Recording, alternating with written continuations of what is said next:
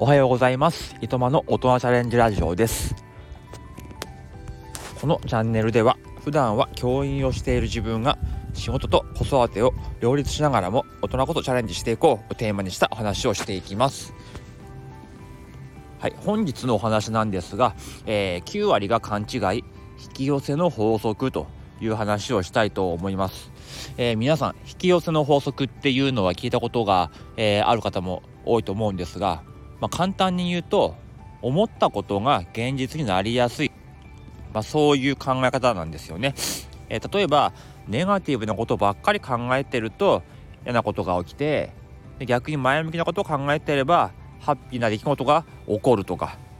まあ、そんな感じでねこうスピリチュアルなことに感じられるんですが、えこれは全くそういうことじゃないってことなんですよ。まあ、結論ねあの引き寄せられたっていうよりも自分からえ掴みに行ってると、まあ、そういうことなんですよ。えー、何かっていうとですね、え今僕は時計にすごい興味があるんですね。でこの調子でいくと僕は数年のうちに、ま高級時計を手にするでしょう。はい何を言ってるのかっていうと、えー、まあ、去年ねカモさんのダイナミックスピーキングアカデミー受講していましたがこの第2回目は実はスピーチというよりもファッションについてのお話でした、まあ、こういう服装をしなさいとかこういうブランドがあるよとかいう話だ。で自分はね話し方を勉強したくて参加してるので直接関係ないんじゃないのっていうふうに思ってたんですね。まあ、受験受講中もそういう気持ちはあったんですけどやっぱりね25万円も払っているんで真剣に聞いてました。きっとね無料のボイシーだったらあ今日の話はいいやっていう風にして、えー、聞いてなかったと思います。で真剣にメモしてる中で、まあ、そういうものもあるんだなとか高いんだなとか思ったりでもね、えー、身につけてるものとかあと所作ね、そういうので、えー、見た目次第で伝わるものも伝わんないし、えー、自分自身の自己肯定感にも影響するってことは、えー、理解できました。いくらいい話をしていても、えボロボロのスーツを着てるとか、えチャックが開いてるとか、えボタンが外れてるとかそういうことがあるともうそっちが気になっちゃって、え話が入っていかないと。まあ確かにそうですよね。うん。はい。でこういう話がずっとね、え頭に残っていたんでしょう。えー、図書館でね僕あの雑誌も借りるんですが、えファッション雑誌もよく見ます。でもねあ時計とか靴の特集とか広告は全然気にも留めなかったんですね。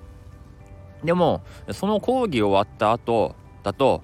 あこれこの間カモさんが言ってたブランドだとか、えそういうのが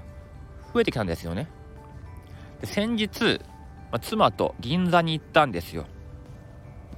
まあ、ちょっと散歩しようかってことで。で、その途中で、ウブロっていう時計ブランドのビルを発見したんですね。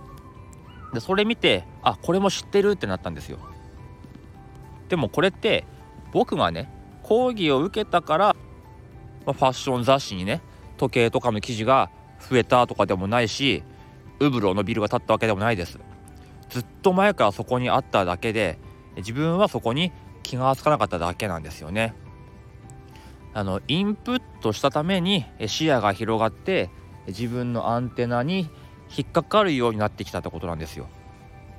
つまり何も引き寄せてはなくて自分がそっちに向かっていってたんですね。うん、でそうなっていくとどんどん時計の情報が入ってくるんですよね。で入ってみるとそのビルにねウブロは安くて100万円でした。でほとんどが、えー、サラリーマンの年収以上の時計でしたね。でもね自分はこれ買う人間になるっていう風にね妻に宣言したんですよ。まあね冷たい反応でしたがそれはどうでもいいんです。はい。もうこのマインドセットになったら僕はこれからこの年収以上する時計をですね買う方向に向けて無意識に進んでいくはずなんですよ。そしてもう自分はそれを身につけてるイメージできてます。はい。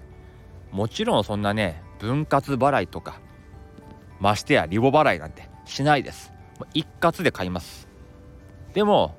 ポイントがつく一番ポイントがつく方法で、えー、買うと思います。ということで、えー、9割が勘違いしている引き寄せの法則、えー、何かが向こうからやってくるじゃなくて自分から掴みに行ってるんだ。待ってても何も起こらねえぞ。という話でした。え今回はね偶然のインプットからの気づきだったんですがこの引き寄せの法則、え意図的に掴みに行く目標設定も、えお話ししたいと思います。はいそれは明日お話ししたいと思います。では本日はこの辺でおいとまいたします。また明日。